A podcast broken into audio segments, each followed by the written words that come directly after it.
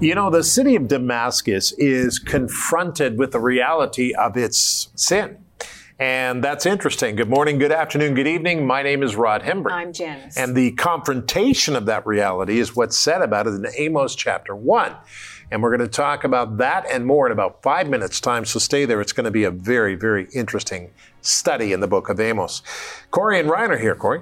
Over the weekend, we were assigned to read the prophet Joel. So I'm going to be focusing in on locusts that Joel talks about and even Amos references as well.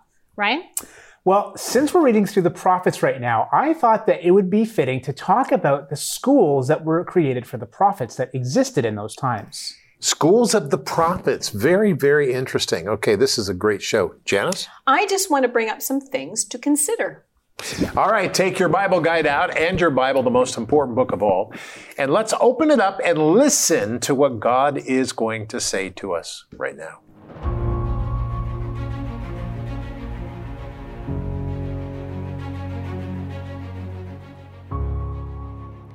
Amos 1 1 through 10. The words of Amos, who was among the sheep breeders of Tekoa, which he saw concerning Israel in the days of Uzziah king of Judah, and in the days of Jeroboam the son of Joash king of Israel, two years before the earthquake. And he said, The Lord roars from Zion and utters his voice from Jerusalem. The pastures of the shepherds mourn, and the top of Carmel withers. Thus says the Lord For three transgressions of Damascus, and for four, I will not turn away its punishment, because they have threshed Gilead with implements of iron. But I will send a fire into the house of Hazael, which shall devour the palaces of Benhadad. I will also break the gate bar of Damascus, and cut off the inhabitant from the valley of Aven, and the one who holds the scepter from Beth Eden. The people of Syria shall go captive to Kir, says the Lord. Thus says the Lord For three transgressions of Gaza, and for four, I will not turn away its punishment, because they took captive the whole captivity to deliver them up to Edom. But I will send a fire upon the wall of Gaza, which shall devour its palaces. I will cut off the inhabitant from Ashdod, and the one who holds the scepter from Ashkelon. I will turn my hand against Ekron, and the remnant of the Philistines shall perish, says the Lord God. Thus says the Lord For three transgressions of Tyre, and for four, I will not turn away its punishment, because they delivered up the whole captivity to Edom, and did not remember the covenant of brotherhood. But I will send a fire upon the wall of Tyre, which shall devour its palaces. Amos chapter 1, verses 1 through 10. Amos chapter 1, 2, 3, and 4. Uh, he's called God's angry man. He is an interesting person. Amos was a sheep breeder from Tekoa, a village about 10 miles south of Jerusalem. Though he was a farmer, God called him as a prophet. And though he was from Judah, his ministry was mainly to Israel. Amos spoke against the insincere religious institutions of the day. You see, the problem was that the people were experiencing a time of economic success. So they believed they were being blessed by God, all the while living against the very God that they thought blessed them. The nation had forgotten who God was and what he had done for them. Amos was tasked with calling them to repentance. His name is very fitting. It means the burden bearer, Amos. Chapter 1 is directed to five places that had angered God by their foolish behavior. We get to see God not only confronting his own people, Israel, but also people outside of his covenant. The prophets of the Bible, God truly speaks to all humanity in our injustice. So remember, God sees everything everywhere. Every nation is answerable to God. This is coming from Genesis chapter 9. This is very, very important. We need to pay attention because God is speaking to us. Now, take your Bible guide and turn to today's passage. It's really interesting. In the next couple of weeks, we're going to be talking about the minor prophets. And if you don't have a Bible guide, why not write to us or call us and we'll send you a Bible guide or you can get one right now by going to BibleDiscoveryTV.com, BibleDiscoveryTV.com. When you go there, click on the page and it'll show you uh, donate. Thank you for your donations, but it'll play, take you to a place where you can download it as we have printed it and you're seconds away from joining us in Amos 1 1 to 10. Father, I pray today in the name of Jesus Christ and by the power of the Holy Spirit that we would hear you. And I pray, Lord, as we focus on this, called as a prophet, you see, Lord, all of us are called to speak the truth about Jesus Christ to this world. We're all called to do that. So help us today in Jesus' name to do that. And help us to get our, our mind in the right place Thank you, Father. In the name of the Lord Jesus Christ, and we said together, Amen. Now, with that in mind, we come to Amos chapter 1 and the first two verses. It's very interesting. Let's read it. It says, The words of Amos, who was among the sheep breeders of Tekoa, which he saw concerning Israel in the days of Uzziah, the king of Judah and in the days of Jeroboam, the son of Joash, king of Israel, two years before the earthquake. And he said, The Lord roars from Zion and utters his voice from Jerusalem. The pastures of the shepherds mourn, and the top of Carmel withers. See, God speaks from Zion. Now, Zion is the holy place in Jerusalem. God is everywhere, but identifies his word from Jerusalem. And what do I mean by that? His word seems to be centered in the area around Israel and Jerusalem. Now, it doesn't start that way, but when we talk about Jesus Christ, where was Jesus Christ? He was in Israel, he was around Jerusalem. The last thing he did was go to Jerusalem. And let me tell you something the first thing he's going to do when he comes back set foot back in Jerusalem. That's what God's going to do. So we need to pay attention to that. We need to be aware of that. We need to be watching Israel and watching Jerusalem because God is doing things there. Now let's go on. Amos chapter 1, verse 3. It says, Thus says the Lord, for three transgressions of Damascus, and for four I will not turn away its punishment. Because they have threshed Gilead with implements of iron. But I will send a fire into the house of Hazael, which shall devour the palaces of Ben Hadad. I will also break the gate bar of Damascus and cut off the inhabitant from the valley of Aven and the one who holds the scepter from Beth Eden. The people of Syria shall go captive to Kir, says the Lord. What is he saying? He's saying that He's using this, the people of Assyria, to capture Jerusalem and all of that, but they too will be focused on sin. Damascus is confronted by God about their punishment on Gilead. We must never correct people by punishing them because we are angry. You know, it's a, they say this in parenting, you know, when you correct your children, don't correct them because you're angry, because it'll go too far, it'll get too wrong. I, I agree with that. But when God corrects, we don't say, oh yeah, you deserved it, just get him, you know. We're driving, a guy goes past us, hope the police get him, you know. It's, that's not how you do it. That's not how you think. Father, help us to think better, because I think that way. Help us, Lord, in Jesus' name. Let's keep in mind that we have to focus on what God wants. Now we go on. And it says in 6 to 10, Thus says the Lord, for three transgressions of Gaza, or for four, I will not turn away its punishment because they took captive the whole captivity to deliver them up to Edom. But I will send a fire upon the wall of Gaza, which shall devour its palaces. I will cut off the inhabitant from Ashdod and the one who holds the scepter from Ashkelon. I will turn my hand against Ekron, and the remnant of the Philistines shall perish, says the Lord God.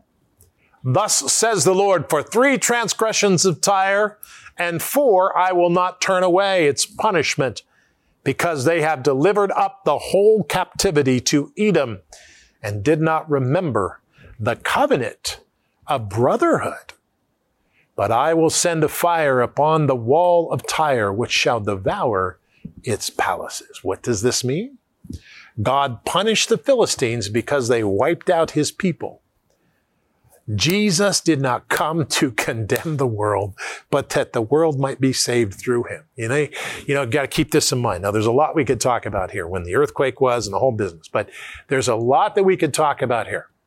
But we need to understand main point.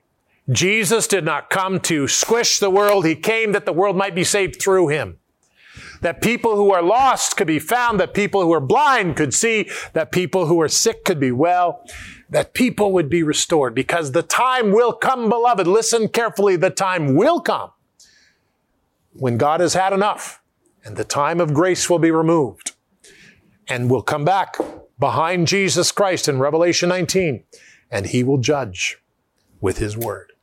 Timing is very important here. So we have to keep that in mind. We are not doing that today. Today we are inviting people to come to the Lord Jesus Christ. So I invite you, if you've been watching this program and you've never done it, come to Jesus Christ and say, Jesus, I come to you today. Forgive me of my sin. I believe you died on the cross and rose again. In the name of Jesus Christ. And we said together, Amen and Amen.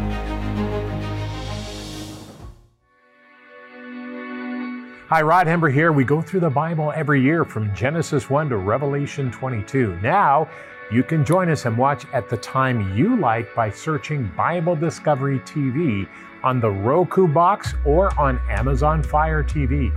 Anytime you want to watch us, we're there. Get a hold of it. Watch us anytime you want to.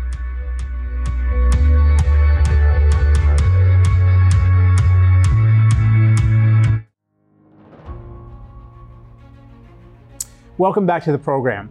Today we're reading the short but awesome book of Amos, and to go along with our reading through these prophets, I thought that it would be a good idea to do a study on the special schools that were established for the training of these prophets.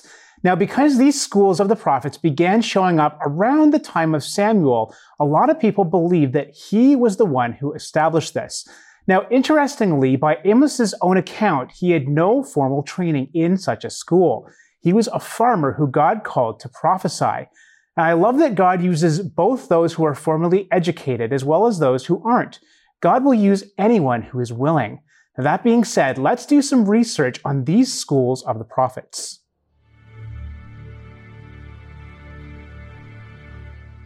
From at least the time of the prophet and priest Samuel, God's prophets gathered into groups known as schools of prophets or sons of prophets. Experienced prophets were mentors for younger ones, and they lived and worked together in the Lord's service. These apprentice prophets were called sons of the prophets, or company of the prophets, and the teacher was sometimes called the father. Some of these sons of the prophets were married, and so probably lived in their own houses, while others were unmarried and lived in a common house and ate at a common table. Possibly established by Samuel himself, these companies of prophets were part of a formed order whose mission seems to have been to assist the prophets in their duties and eventually succeed them. They were not a monastic order as some suppose, nor were they merely theological students, though they probably studied the law and the history of God's people, together with sacred poetry and music. Several of these schools of the prophets existed, including one at Bethel, which Elijah had founded. Significantly, Bethel was also the headquarters of calf worship. Other schools were established in Ramah, Jericho, Gilgal, and probably other places as well. Each school also had several members. A hundred are spoken of in Gilgal, and at least 50 in Jericho. In fact, 1 Kings 18:4 reveals that there were well over 100 total prophets. And God even called upon these schools of prophets on occasion. How long these schools were around isn't definitely known. They seem to have flourished most in the time of Samuel, Elijah, and Elisha. Fifty years after Elisha's death, the shepherd and fruit picker Amos prophesied, and according to his own account, he had no training in prophetic school, though it does not necessarily follow that none existed in his day. It was to the school in Ramah where Samuel was the head prophet, to which David fled for his life from King Saul. And the prophet Elijah, prior to his catching up, also traveled to several of these locations, perhaps wishing to pay a farewell visit to these schools, which lay on his way to the place of ascension. These institutions of godly prophets are a good reminder that even in a world that is largely unfaithful to the Lord, God always preserves a remnant of those who are faithful to him. As he proclaimed to his discouraged prophet Elijah, I have reserved 7,000 in Israel, all whose knees have not bowed to Baal, and every mouth that has not kissed him. And the same remains true for us today. You know, some of us may feel scared and discouraged just as Elijah was due to people's complete rejection of the one true God. But it's really important to remember what God said to Elijah because the same is true for us today. And putting it into a modern context, God says to us, even though many have rejected me and even denied my very existence, I have preserved and reserved a remnant of those who are faithful to me. Brothers and sisters in Christ, don't be discouraged. You have a lot of brothers and sisters around the world who haven't bowed to the gods of this world. As a matter of fact, one day God promises that every knee will bow to him. The scripture says that every knee shall bow and every tongue will confess that Jesus Christ is Lord. Now, if you're not a believer, then I plead with you and I beg you to turn to him today. Don't wait because time is growing shorter. Seek the Lord while he might be found and repent of your sin and he will forgive you. Don't spend eternity separated from him because there's nothing worse. It's important to remember as well that you don't need anybody to uh, take you through the Lord's Prayer. You don't, you just need to come to God now. You don't need to call an 800 number or give an offering or anything. You just need to, in your spirit, call on God now and, and be sincere when you say, Lord, forgive me of my sin, my wrongness. I'm wrong. Lord, I'm wrong. And, and I, I am also a sinner. I'm a, I'm a horrible sinner, but God has forgiven me. And so that's what we need to do. That's very important. We come to Jesus Christ, Yeshua HaMashiach. That name is the most important name ever. We don't seek an experience over here, over here. We're seeking the one Jesus Christ, Lord of Lords and King of Kings. Very, very important. Come to God today. Corey? All right, well, over the weekend, we were assigned to read the Old Testament book of Joel. And one of the most memorable elements of the book of Joel is, of course, the locust plague that Joel talks about. And in our reading today, we, we see the prophet Amos, uh, you know, in chapter 7, intercede with God for Israel, saving them from another plague of locusts. So the first two chapters of Joel they discuss the coming terrible locust plague and what the people's reaction to this news should be, which is repentance and mourning. But the plague in Joel was both a physical reality and a symbol of God's judgment uh, at Joel's present time and in the future. Because let's not forget that the apostle Peter would quote from Joel 2 to claim that the kingdom of God had come to earth. Uh, Joel 2, verse 28 starts out, and afterward, after what? After God saves his people from the plague of devouring locusts, this army that has invaded them, and reestablishes their food supply. Okay, so Joel 2, verses 28 to 29 says, and afterward, I will pour out my spirit on all people. Your sons and daughters will prophesy. Your old men will dream dreams. Your young men will see visions. Even on my servants, both men and women, I will pour out my spirit in those days. So, just for reference here, the Apostle Paul quotes this, uh, and even beyond what I just read in Acts chapter 2. So, there is future application to Joel and past application to Joel. But my main point here is that the locust plague was endowed with so much meaning and could be used as a powerful symbol because it was so physically impactful. It was dreaded, it killed, Joel describes these insects in a brutal way. He calls them an invading army who have the teeth of a lion and the fangs of a lioness. He describes them as a fire that devours all before it, war horses and warriors that no one can stop and who take everything. Joel describes that they even darken the sun and the moon. And to make no mistake, God was in charge of the locusts. Joel 2, verse 11 says, The Lord thunders at the head of his army, the locusts. His forces are beyond number, and mighty is the army that obeys his command. The day of the Lord is great, it is dreadful. Who can endure it?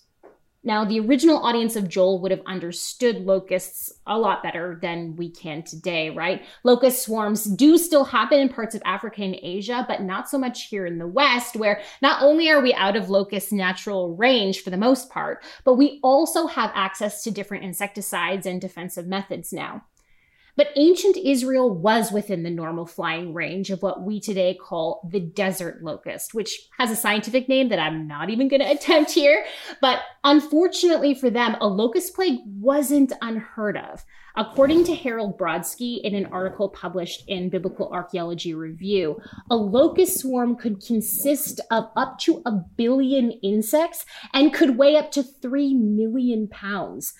When flying, the swarm could be miles long, which goes a long way in explaining why Joel talks about the sun and moon being darkened, and why people who have witnessed locust invasions refer to them as clouds of locusts that darken the sky.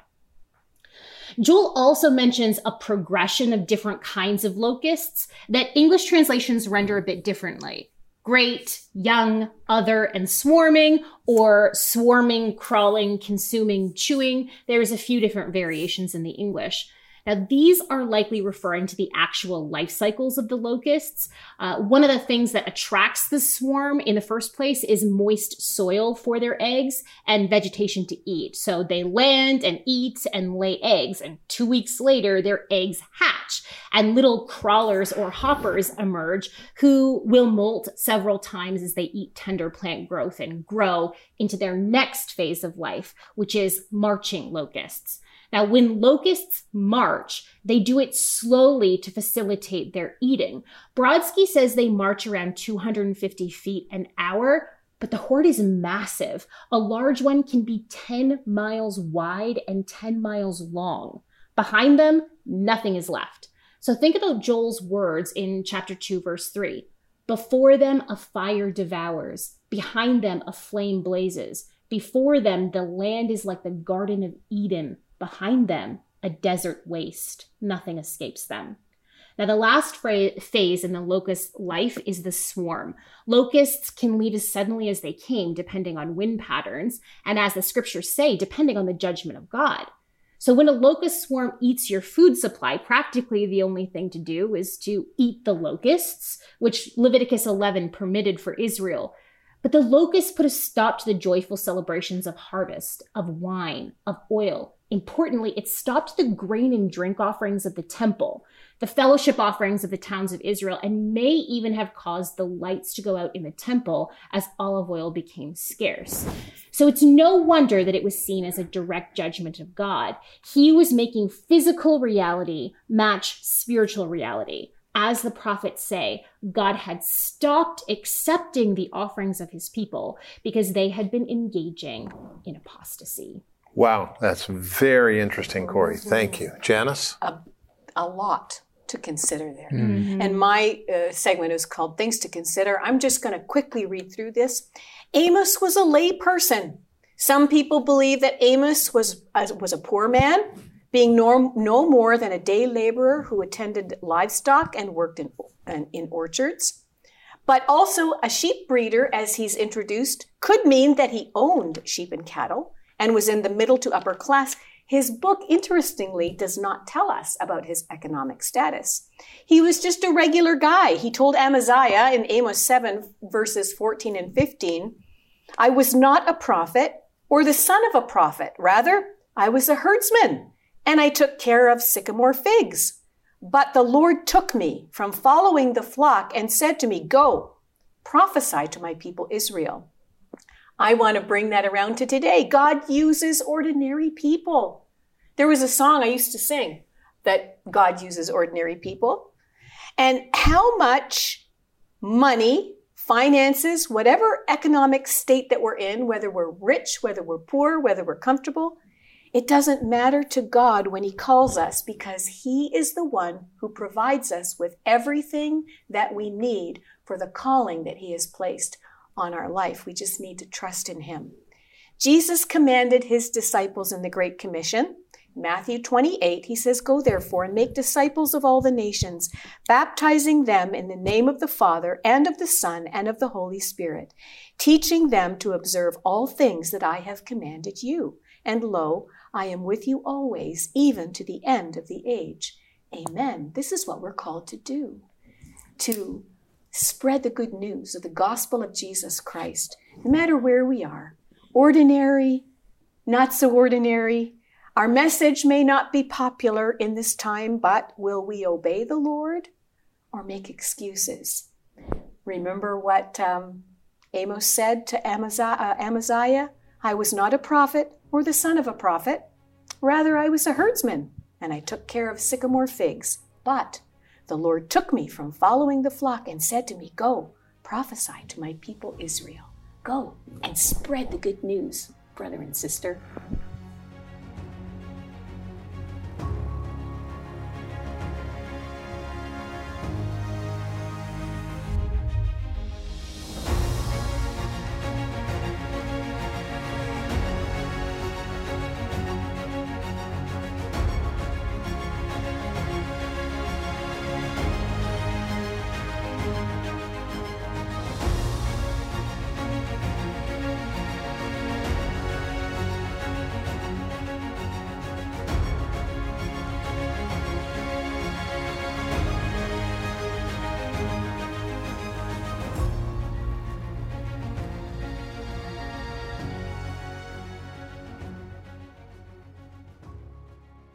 In our prayer meeting, I tell the folks all the time, let's pray and ask God to bring people in our lives so that we can tell them about Jesus Christ.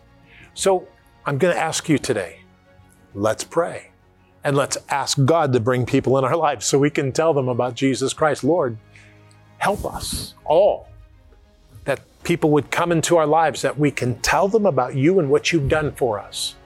In the name of Jesus Christ, this is what we pray, and we all said together, Amen.